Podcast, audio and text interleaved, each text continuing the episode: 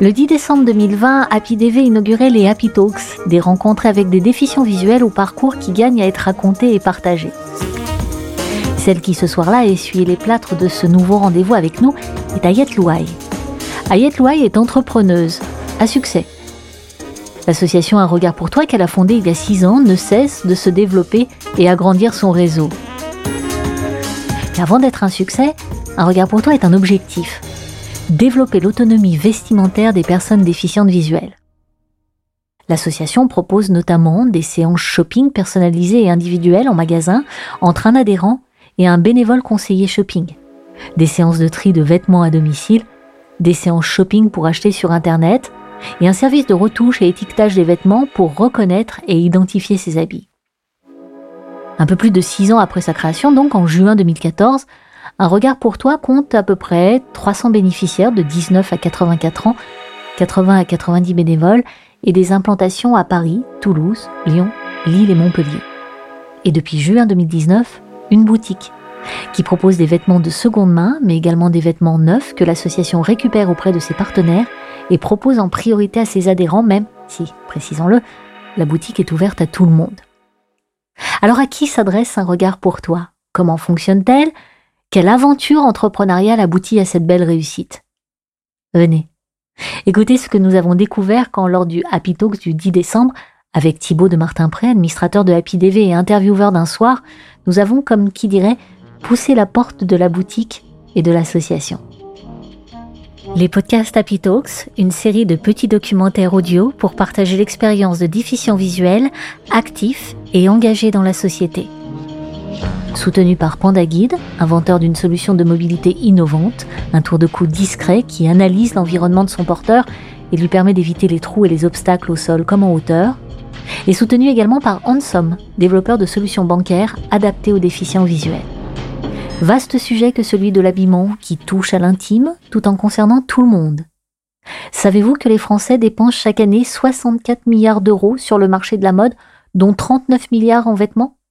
Soit le deuxième poste de dépenses des ménages derrière l'alimentation. Rapporté au nombre estimé de déficients visuels en France, c'est un marché d'environ 1,5 milliard d'euros. Il faut dire que, que l'on juge cela futile ou non, le regard que l'on porte sur soi-même, celui de l'autre sur nous, tout cela passe par la mode. Que l'on voit, ou juste un peu, ou pas du tout. Et finalement, si ce n'est essentiel, c'est important. C'est de ce ressenti qu'est né un regard pour toi. Moi-même étant aussi euh, malvoyante, euh, c'est vrai que j'ai toujours eu ce souci, ce détail en fait d'être bien habillée, bien présentable, etc. Et c'est vrai que j'ai constaté aussi que euh, autour de moi, amis proches, moins proches, etc. Eh ben, c'est vrai que c'est compliqué quand on devient aussi adulte euh, parce qu'on a envie bah, de gagner en, autonomie. C'est important de pas toujours dépendre aussi de ses proches et de sa famille. Et du coup, je me suis dit, bah, pourquoi pas créer une association qui permette justement de développer l'autonomie des personnes malvoyantes en faisant euh, appel à des bénévoles soigneusement sélectionnés pour conseiller les déficients visuels. Et en plus, euh, bah, on mélange aussi voyants et non-voyants autour de, de l'habillement qui nous concerne tous finalement, puisque ça fait partie de notre quotidien. Un sujet qui n'était pas abordé euh, avant et, et, qui, en tout cas à mon sens, euh, est aussi essentiel, euh, puisque voilà, quand on va chercher du travail, par exemple, on, on doit être bien présenté, ou ne serait-ce que aussi pour soi-même aussi d'être bien avec son corps, bien avec les vêtements que l'on porte, c'est aussi de refléter aussi sa personnalité, de pas se faire dicter, pas dire bah voilà il faut s'habiller comme ça. Non, c'est je m'habille comme j'ai envie de m'habiller par rapport à l'image que j'ai envie de renvoyer aux autres. Et effectivement, euh, je trouve que c'est bien dommage que ce sujet euh, ait été laissé de côté pendant des années. Qui donc se tourne vers un regard pour toi? Des personnes mal fagotées que la mode victimise? Hum, On pourrait le penser, on aurait tort la majorité de nos adhérents savent s'habiller parce qu'on n'est pas une association où on relook les personnes, c'est simplement des personnes qui ont besoin d'avoir un regard objectif et neutre pour pouvoir aller faire euh, du shopping dans les boutiques, euh, etc.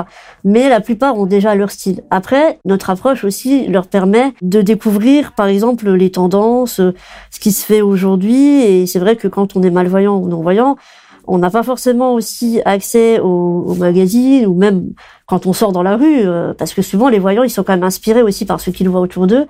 Donc euh, nous, notre rôle, c'est aussi de leur donner accès à ces informations. Euh, le bénévole n'est pas là pour habiller la personne comme comme comme lui. Hein. C'est voilà, il met en retrait ses goûts, etc tout en exprimant un avis bienveillant et précis et en distillant les bonnes informations pour permettre à la personne accompagnée de se figurer au mieux possible le vêtement. De la dentelle. Qui sont les bénévoles d'un regard pour toi? Des professionnels du style et du vêtement? Alors justement, euh, non, ils n'ont pas formation dans le stylisme, c'est pas un prérequis. Euh, parce que euh, on considère que les bénévoles, comme je vous l'ai expliqué, sont recrutés sur entretien. Ils ont une formation par contre sur le par rapport au handicap visuel, notamment sur la technique de guide, etc. Euh, mais euh, c'est pas forcément des bénévoles qui sont issus de la mode. D'ailleurs, 80% ne le sont pas. Pour autant, ils conseillent euh, très bien. On n'a pas besoin, euh, je dirais, d'être issu de la mode pour bien conseiller. Après, on a des personnes qui travaillent dans la mode aussi, qui sont bénévoles chez nous. Mais c'est pas un prérequis dans notre association. Euh, parce que voilà. Et pour information, euh, ça va peut-être vous surprendre, mais j'ai déjà reçu des personnes qui travaillent dans la mode que je n'ai pas retenues dans l'association puisqu'ils n'avaient pas l'approche euh, humaine nécessaire pour pouvoir accompagner un déficient visuel. Donc il n'y a pas que les compétences, il y a aussi le, savoir-être qui est très important. Euh, voilà. Après, effectivement, ils ont tous les bénévoles dans l'association, ils ont tous un intérêt pour les vêtements. Ça, c'est un prérequis, évidemment. Euh, Ayet Louaï dit bien volontiers que la qualité d'une association passe par la qualité de ses bénévoles. Elle revendique chez ses adhérents bénéficiaires un taux de satisfaction de 97%. De quoi enorgueillir et rassurer l'entrepreneuse. Puisque oui, un regard pour toi est bien le fruit d'un parcours d'entrepreneur personnel puis collectif sur lequel, emmené, vous allez l'entendre par Thibaut de Martin-Pré, nous avons tenté de nous pencher un peu. Et vous allez voir que c'est tout à fait édifiant et plutôt motivant.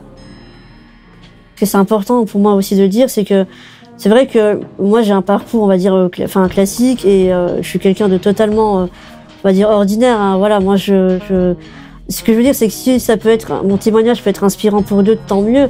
Mais voilà, je suis pas, enfin, je tiens à le dire, c'est important, quelqu'un d'exceptionnel ou ou j'ai fait quelque chose d'exceptionnel. Voilà, non, j'ai fait mon ma scolarité en en milieu spécialisé jusqu'au collège.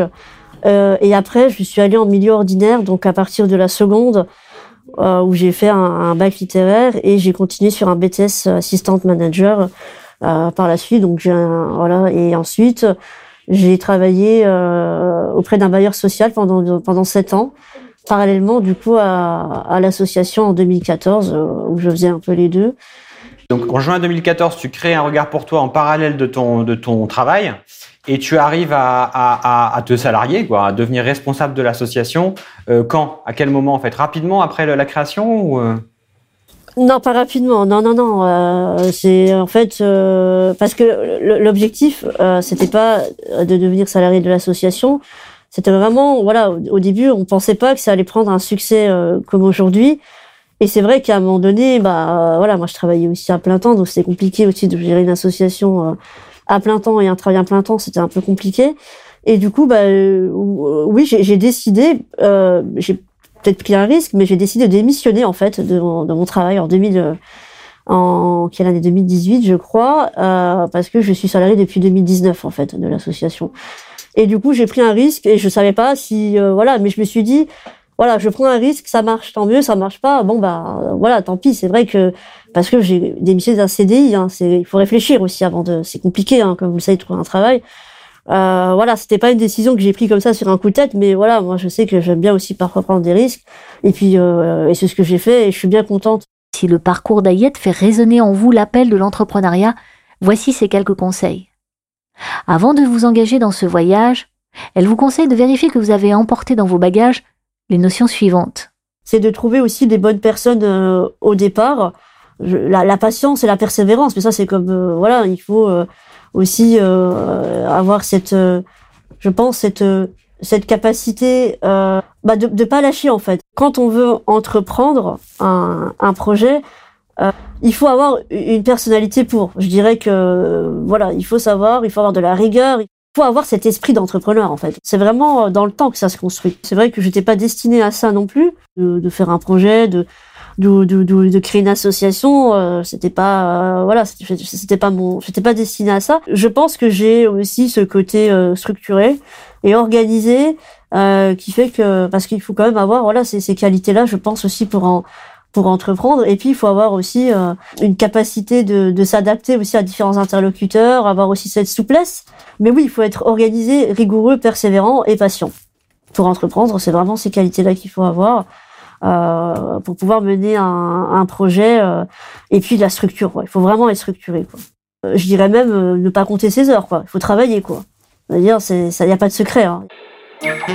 Pour tout savoir sur un regard pour toi, www un regard pour toi tout attaché asso.fr et l'adresse de la boutique? 36 rue de l'Ouest dans le 14e arrondissement de Paris. Retrouvez l'intégralité de l'entretien, la Talk numéro 1, en replay sur la chaîne YouTube d'AppyDV.